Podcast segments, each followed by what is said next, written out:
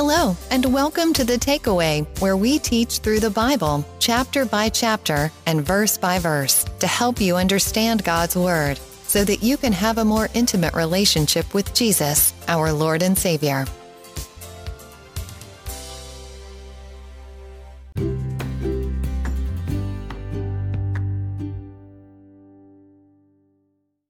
Hello, welcome again to The Takeaway. I'm your host, Pastor Harry Behrens, and in today's episode, we're going to be looking at Revelation chapter 19 to see that this is the climax from the previous chapters in God's judgments. In chapter 18, we saw the merchants of the world weeping over the fall of Babylon, and now we will see heaven rejoicing over her fall. The worship and rejoicing in heaven at this point will be unprecedented to anything else we have ever seen. Evil is destroyed, and the Lord's kingdom has come. This is something we should all be looking forward to and excited about as this leads up to the wedding feast in heaven. If you are married, then you know the excitement of that special day and the memories you have from it. But the marriage feast in heaven will be our spiritual wedding, unlike anything we have ever experienced. In verses 1 to 5, we read After these things, I heard a loud voice of a great multitude in heaven saying, Hallelujah! Salvation and glory and honor and power belong to the Lord our God, for true and righteous are his judgments, because he has judged the great harlot who corrupted the earth with her fornication, and he has avenged on her the blood of his servants shed by her. Again they said, Alleluia. Her smoke rises up forever and ever. And the 24 elders and the four living creatures fell down and worshiped God, who sat on the throne, saying, Amen, Alleluia. Then a voice came from the throne saying, Praise our God, all you his servants, and those who fear him, both small and great. The word Alleluia is found in this chapter four times and nowhere else in the New Testament. In Hebrew, it means praise the Lord. It is an encouragement and exhortation to praise the Lord. This is not a word we should take lightly, and it deserves thought and intention when being used as it embodies the blessedness of heaven the focus here is completely on Jesus and his perfect judgment against a wicked world and the setting up of his kingdom. To say Alleluia is to give him all of the glory, honor, and power. It removes the focus off of us and onto him. In verse 2, we see that all who have been martyred by this wicked system have now been avenged and their prayers answered. In verse 3, we see the smoke of the great harlot rising forever. This is to indicate that there will never be another system like this ever again. Just as we saw that Babylon was never to be rebuilt ever again, as we see in Isaiah 13 20 to 22. Babylon will never rise again. Generation after generation will come and go, but the land will never again be lived in. In verse 4, we see the same 24 elders that we saw back in chapter 4 when John was caught up into heaven. But notice here, they say amen with an exclamation point and alleluia with an exclamation point. To say amen means to say, so be it, which means you agree with the testimony or statement made and that you are aligned with the statement as if it's yours. For these elders to be saying this now indicates a completion of works that they agree with, and by saying Alleluia, they celebrate and give glory to the one who completed those works. In verse 5, a voice, most likely an angel, comes from the throne of God and commands both small and great to praise God. Can you say amen to that? Do you find great joy in these statements, or does the idea of thinking about all this scare you?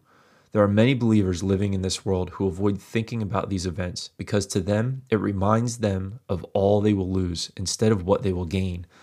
There's no simple way to put this, but if that's the case, then you, my friend, are holding on to the very things Jesus says to let go and come out of. This world has a strong grip on a great many people, but we have been set free, and it's about time we start living that way. When people around us see us living free from the bondage of this world, they will desire to know how we achieved that freedom. It's our freedom that sets us apart and relieves us from stress, worry, and fear. When we live in this way that the world can see, they will glorify our Father in heaven. 1 Peter 2:12 Keep your conduct among the Gentiles honorable, so that when they speak against you as evildoers, they may see your good deeds and glorify God on the day of visitation. John 13, 35. By this, all people will know that you are my disciples, if you have love for one another. Take some time today to evaluate if the idea of going to heaven scares you or encourages you. If it in any way it brings the thought of what you will lose instead of what you will gain, then ask God to help you release that so that you may enter into the joy of the Lord. It's the things of this world that will hold you back from truly knowing God the way He desires. Verses 6 to 8, we read, And I heard, as it were, the voice of a great multitude, as the sound of many waters, and as the sound of mighty thundering, saying, Alleluia, for the Lord God omnipotent reigns. Let us be glad and rejoice and give glory and give him glory, for the marriage of the Lamb has come, and his wife has made herself ready. And to her it was granted to be arrayed in fine linen, clean and bright, for the fine linen is the righteous acts of the saints. There will be no greater celebration than this. We should all have our hearts set on it, just as a bride looking forward to her wedding day. This will be our wedding day with Jesus, as the church is the bride of Christ, and we will be celebrating with him. Ephesians 5 22 to 33 reads, Wives, submit to your own husbands as to the Lord, for the husband is head of the wife, as also Christ is head of the church and he is the Savior of the body. Therefore, just as the church is subject to Christ, so let the wives be to their own husbands in everything. Husbands, love your wives, just as Christ also loved the church and gave himself for her, that he might sanctify and cleanse her with the washing of water by the word, that he might present her to himself a glorious church, not having spot or wrinkle or any such thing but that she might that she should be holy and without blemish. So husbands ought to love their own wives as their own bodies. He who loves his wife loves himself. For no one ever hated his own flesh, but nourishes and cherishes it, just as the Lord does the church. For we are members of his body, of his flesh, and of his bones. For this reason, a man shall leave his father and mother and be joined to his wife, and the two shall become one flesh.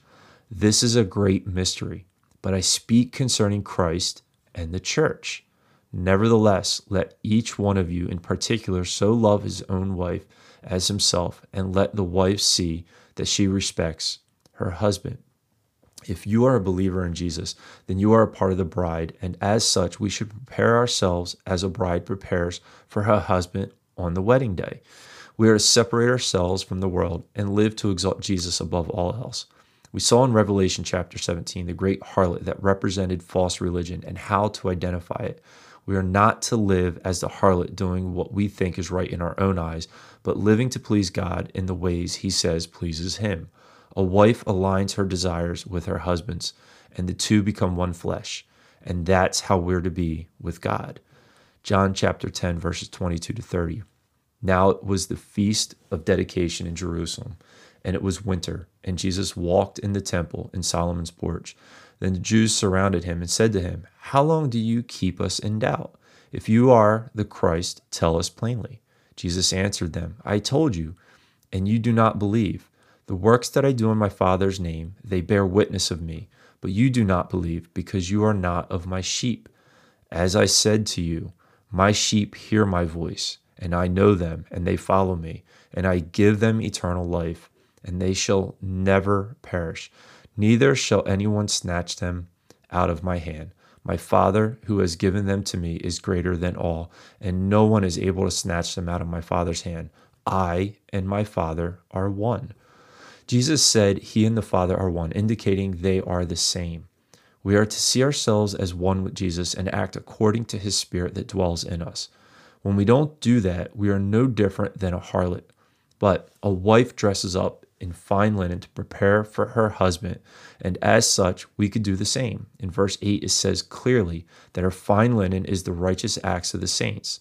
So it's our righteous acts that are done by the working and power of the Holy Spirit in us to glorify Jesus that clothes us.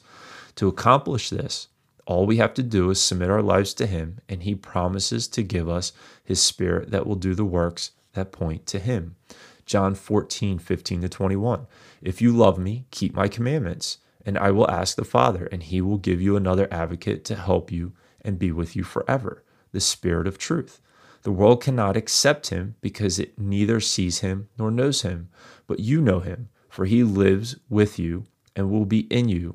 I will not leave you as orphans. I will come to you. Before long, the world will not see me anymore, but you will see me because I live you also will live.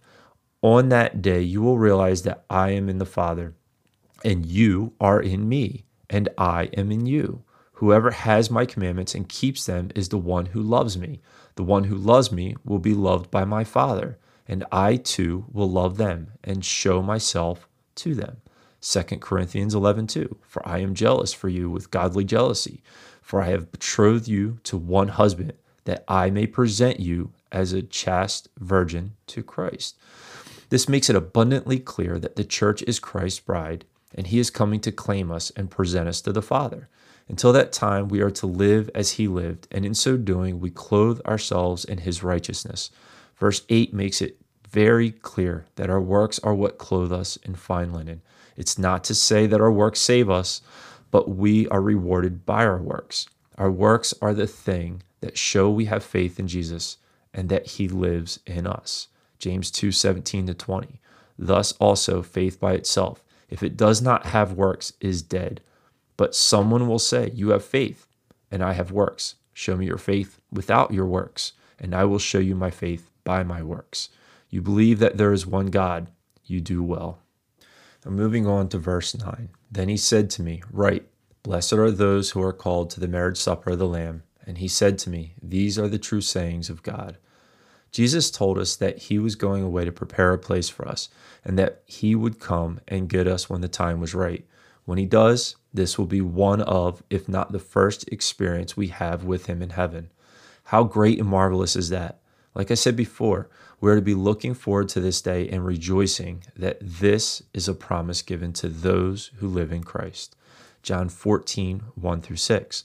Let not your heart be troubled. You believe in God, believe also in me. In my Father's house are many mansions. If it were not so, I would have told you, I go to prepare a place for you. And if I go and prepare a place for you, I will come again and receive you to myself, that where I am, there you may be also. And where I go, you know, and the way you know. Thomas said to him, Lord, we do not know where you are going, and how can we know the way?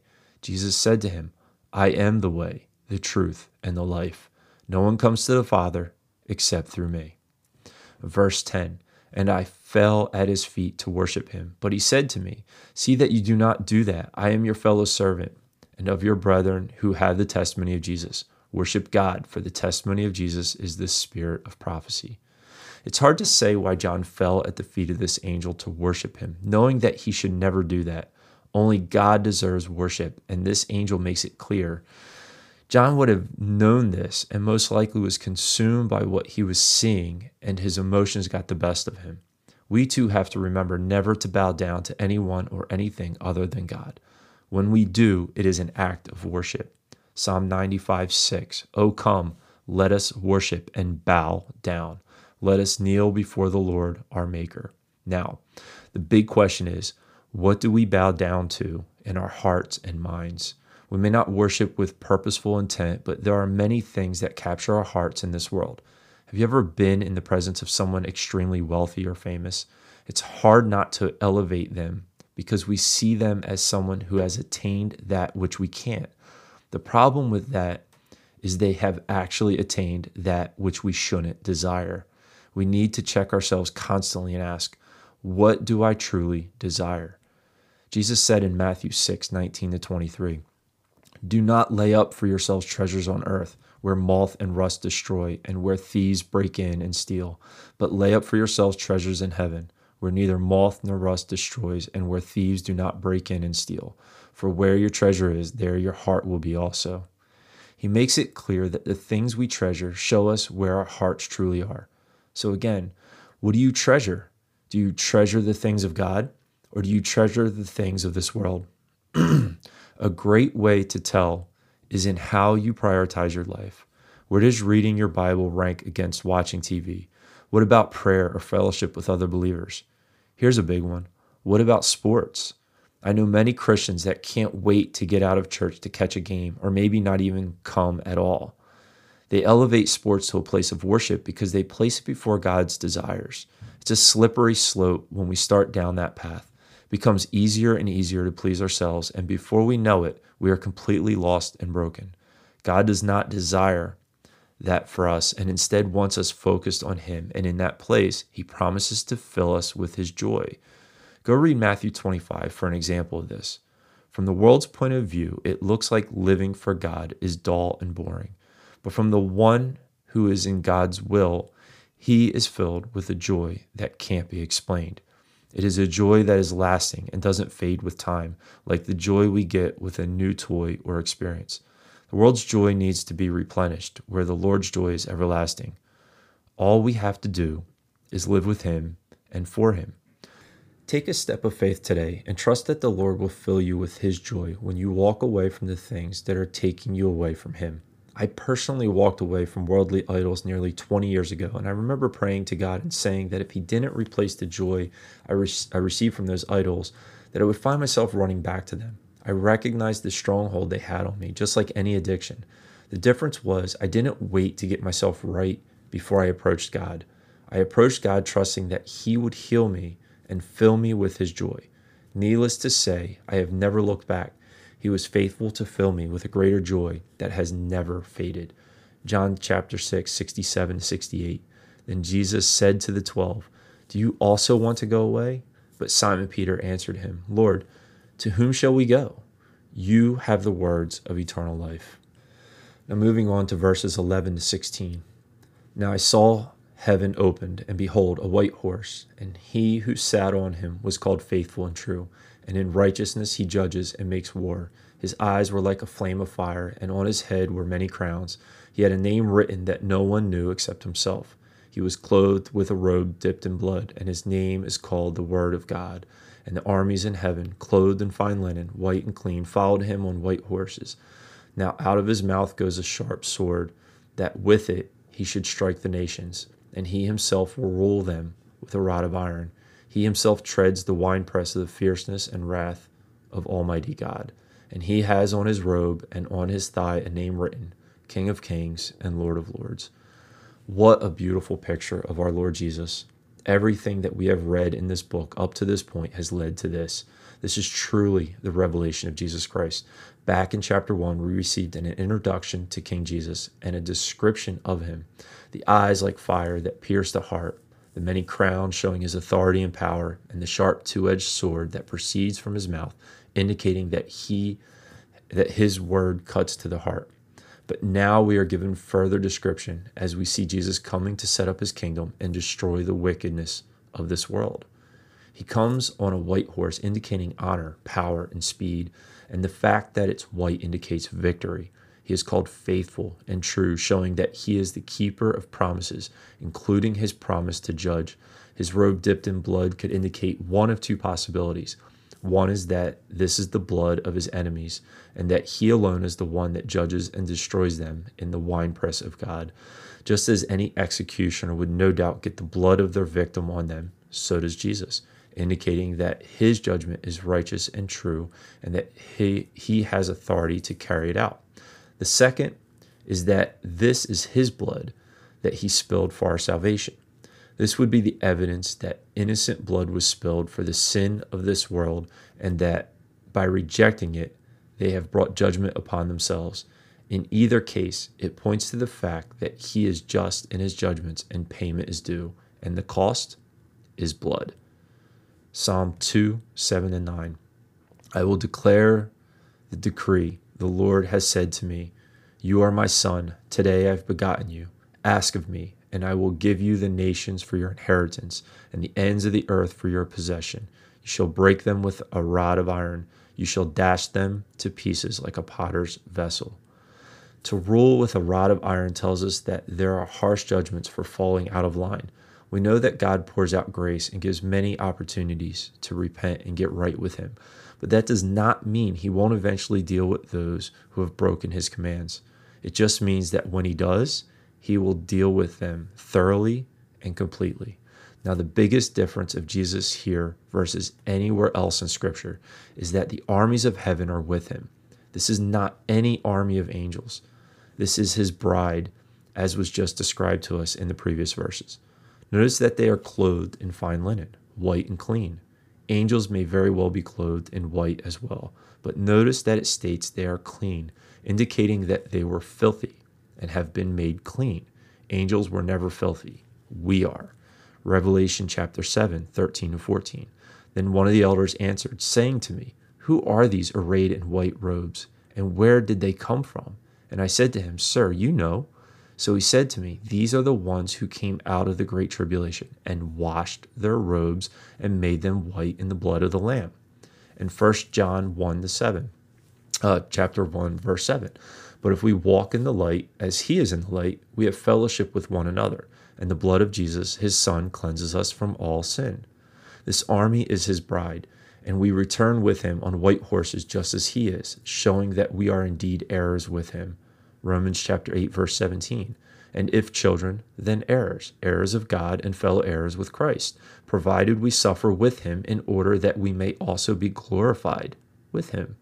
We are also with him because we will be with him for eternity as his bride. Once a woman marries her husband, they do everything together. She goes where he goes and cares about what he does also. At least that's what a healthy marriage should look like. They become united in their efforts, beliefs, and goals. As the bride of Christ, we will be with him to serve him as a wife serves a husband. We will have his authority just as he has the Father's. It will be in perfect unity with him and not in service under him. The fact that we come back on white horses just as he does shows that we have suffered with him and are now going to rule with him. This is similar to someone who lives in poverty and marries into royalty. In an instance, they are elevated to royalty and have all the same authority and privilege as the rest of the royal family. They are not a lesser version of royalty. They are considered the same, and everyone outside the royal family has to show them the same respect. I can't stress enough that we are already the bride of Christ and we are heirs to the kingdom of God. We just haven't entered into the wedding yet to complete our entrance into royalty. We are still suffering as he suffered, and our role while on earth is to continue his ministry that he left with us. Matthew chapter 28, verses 18 to 20. And Jesus came and spoke to them, saying, All authority has been given to me in heaven and on earth. Go therefore, make disciples of all the nations, baptizing them in the name of the Father, the Son, and the Holy Spirit, teaching them to observe all things that I have commanded you. And lo, I am with you always, even to the end of the age. Amen. When a husband goes on a long trip or off to war, the wife has to step in to do what her husband did while he was there. She now has to do double duty to take care of the kids, work a job, clean the house, and cut the lawn. This is the state we are currently in, waiting for our Lord to return. In the Jewish culture, a woman is betrothed to a man, but before they consummate the marriage, he must go off to prepare a place for them to live. Just as we saw in John 14, when Jesus said he was going to prepare a place for us. But he also said he would return to gather us to himself. Again, in the Jewish culture, the wife to be never knew when her husband was coming to get her. She had to always be ready, as it could be at any time, day or night. We see a picture of this in Matthew 25 in the parable of the ten virgins. Then the kingdom of heaven shall be likened to ten virgins who took their lamps and went out to meet the bridegroom. Now, five of them were wise and five were foolish. Those who were foolish took their lamps and took no oil with them, but the wise took oil in their vessels with the lamps. But while the bridegroom was delayed, they all slumbered and slept. And at midnight a cry was heard Behold, the bridegroom is coming. Go out to meet him. Then all those virgins arose and trimmed their lamps. And the foolish said to the wise, Give us some of your oil, for our lamps are going out. But the wise answered, saying, No, lest there should be not enough for us and you, but go rather to those who sell and buy for yourselves. And while they went to buy, the bridegroom came, and those who were ready went in with him to the wedding. And the door was shut. Afterward, the other virgins came also, saying, Lord, Lord, open to us. But he answered and said, Assuredly I say to you, I do not know you. Watch therefore, for you know neither the day nor the hour in which the Son of Man is coming. The culture Jesus was speaking to would have understood this completely. We are currently in the waiting stage of the marriage. The next stage is when he comes to gather us and enter into the feast. This feast will be held in heaven prior to the coming back to earth. Again, in John 14, Jesus said that there were many mansions in his Father's house and that he goes to prepare a place for us there so that we may be with him. From that point forward, we will forever be with him. When he comes back, we will be with him. When he creates a new heavens and earth, we will be with him. We will never have to wait on him ever again, wondering when he will return. We will be with him for eternity, right there by his side, enjoying everything that he delights in. If that doesn't excite you, then you, my friend, don't know the Lord the way you should. And the way to do that is to love what he loves. Be about his business and not yours. Trim your lamp and be ready for him when he comes. For we know neither the day nor the hour. Matthew 24 36. But concerning that day and hour, no one knows, not even the angels of heaven, nor the Son, but the Father only. Verses 17 to 21. Then I saw an angel standing in the sun, and he cried with a loud voice, saying to all the birds that fly in the midst of heaven, Come and gather together for the supper of the great God, that you may eat the flesh of kings, the flesh of captains, the flesh of mighty men, the flesh of horses, and of those who sit on them, and the flesh of all people, free and slave, both small and great. And I saw the beast, the kings of the earth, and their armies gathered together to make war against him who sat on the horse and against his army. Then the beast was captured and with him the false prophet who worked signs in his presence, by which he deceived those who received the mark of the beast and those who worshipped his image. These two were cast alive into the lake of fire burning with brimstone, and the rest were killed with the sword which proceeded from the mouth of him who sat on the horse, and all the birds were filled with their flesh. Throughout our study of Revelation, I have pointed out that John jumps back and forth in the timeline of events. The reason for this is perspective. And once again, in these verses, we are seeing a more detailed picture of an event that was already presented to us multiple times. In each instance, John does this. There is a different point of view that he wants us to capture. In Revelation 14, John jumps ahead to show Jesus reaping the earth with a sickle to gather the wicked for judgment and the great winepress of God's wrath. The perspective here is that Jesus is the one gathering them and not that they are coming to fight him we see the heavenly events that drive the earthly ones.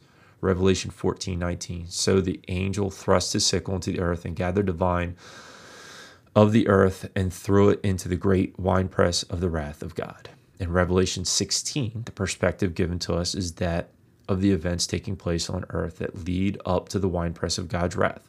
In the bold judgments, we see exactly what is happening on earth as a result of the heavenly events. Revelation 16 19. And great Babylon was remembered before God to give her the cup of the wine of the fierceness of his wrath. Now, in chapter 19, the perspective is that we are coming back with Jesus. All three chapters are covering the same event from a different perspective, but this chapter shows us exactly what it will look like and how it will go down. This will not be a battle where both sides trade attacks. This will be very much one sided. All Jesus has to do is speak a word. Verse 21 And the rest were killed with the sword which proceeded from the mouth of him who sat on the horse, and all the birds were filled with their flesh. We are nothing more than spectators for this battle, as vengeance belongs to the Lord and not us. Romans 12 19. Beloved, do not avenge yourselves, but rather give place to wrath. For it is written, Vengeance is mine, I will repay, says the Lord. As the bride of Christ, he does not desire that we have blood on our hands we are not to fight the battles that are clearly His. Instead, we are to live in purity in preparation for Him. This lifestyle leads to suffering because we are vulnerable in this state. But that's exactly how Jesus lived on this earth and how He wants us to represent Him. When we take things into our own hands, our emotions take control and we become the judge instead of God. He is the lawgiver and the judge of that law. He will deal with all wickedness in His timing, and it will be just and righteous. Do you take matters into your own hands? How does that work for you? One of the reasons we tend to take matters into our own hands is pride. The idea that we will just let someone run all over us and get away with it is crazy. There must be immediate punishment, and if not, I will be the punisher. When we do this, we take from God what is His, and in turn, we are making ourselves out to be God. That brings us right back to the original sin that we inherited in Genesis 3 4. Then the serpent said to the woman, You will not surely die, for God knows that in that day you eat of it, your eyes will be opened, and you will be like God, knowing good and evil. There it is, the root of all our problems. Man's issue is that from the very beginning we desired to be like God. That was Satan's issue, and he deceived Eve, the bride of Adam, to believe the same thing. To this day, he continues to deceive us, the bride of Christ, into thinking the same thing. Did God really say? Whenever we question whether God really said or really meant something, we are falling for the same line Adam and Eve did. If you have ever wondered whether you would have fallen for the same trick, there's your answer. We have all fallen for it at one point or another. Every time you took from God what was His, you fell for the lie. The only way to gain wisdom is to know God's word just as Jesus did, so that we can refute the lie with the words of God. The only way to know the word is to start reading it and studying it. Get into a Bible teaching church. Find a mentor, someone that is well versed in the word of God, and question everything. Never stop seeking truth and do everything you can to separate yourself from this world and live in purity for Him. Do not take revenge into your own hands and instead love your enemies and allow God to be glorified in your life. Romans 12, 9 to 21. Let love be without hypocrisy. Abhor what is evil. Cling to what is good. Be kindly affectionate to one another with brotherly love, and honor giving preference to one another, not lagging in diligence, fervent in spirit, serving the Lord, rejoicing in hope, patient in tribulation, continually steadfastly in prayer, distributing to the needs of the saints, given to hospitality. Bless those who persecute you. Bless and do not curse. Rejoice with those who rejoice, and weep with those who weep. Be of the same mind toward one another. Do not set your mind on high things, but associate with the humble. Do not be wise in your own opinion. Repay no one evil for evil. Have regard for good things in the sight of all men. If it is possible, as much as depends on you, live peaceably with all men. Beloved, do not avenge yourselves, but rather give place to wrath, for it is written, Vengeance is mine, I will repay, says the Lord. Therefore, if your enemy is hungry, feed him. He is thirsty, give him a drink. For in so doing, you will heap coals of fire on his head. Do not be overcome by evil, but overcome evil with good. Let's pray. Father, thank you again once once again for your revelation, for your word and for your truth to give us understanding that we may better know how to have a relationship with you, to live like you, to purify ourselves for you, Jesus, to prepare ourselves for the wedding feast, that we may be ready for your coming, I pray this for our listeners today, God, that they will trim their lamp, that they will be ready looking for you, God, doing good works to glorify you and honor you, so that they may be clothed in fine linen in heaven. God, we love you so much, and we thank you that you give us these words so that we can prepare ourselves, so that we can know how to prepare ourselves. We ask you to fill us with the Holy Spirit to strengthen us we are nothing but empty vessels, Lord, and all the good works that we do are your works, not ours. We are just a vessel being used by you, Jesus. So glorify yourself in us. Prepare us for that great and wonderful day that will be with you in heaven and forever.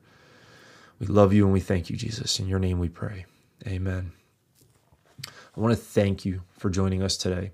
And I hope this message helped you take a step closer in your relationship with Jesus and that you have a better understanding for just how much God loves you and wants you to know Him. And before we wrap this up, I want to point out one more thing. In verse 17, we saw an angel standing in the sun that is most likely brighter than the sun as he is seen standing in it. He calls the birds of the earth to come feast on the flesh of all the mighty men of the earth that were killed by God's wrath. We see this exact same description in Ezekiel 39 to 17. And as for you, Son of Man, thus says the Lord God speak to every sort of bird and to every beast of the field. Assemble yourselves and come, gather together from all sides to my sacrificial meal, which I am sacrificing for you, a great sacrificial meal on the mountains of Israel, that you may eat flesh and drink blood. You shall eat the flesh of the mighty, drink the blood of the princes of the earth, of rams and lambs, of goats and bulls all of them fatlings of Bashan. You shall eat fat till you are full, and drink blood till you are drunk at my sacrificial meal, which I am sacrificing for you. You shall be filled at my table with horses and riders, with mighty men, and with all the men of war, says the Lord God.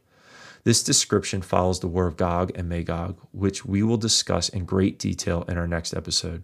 This is a highly debated war that was prophesied by Ezekiel thousands of years ago.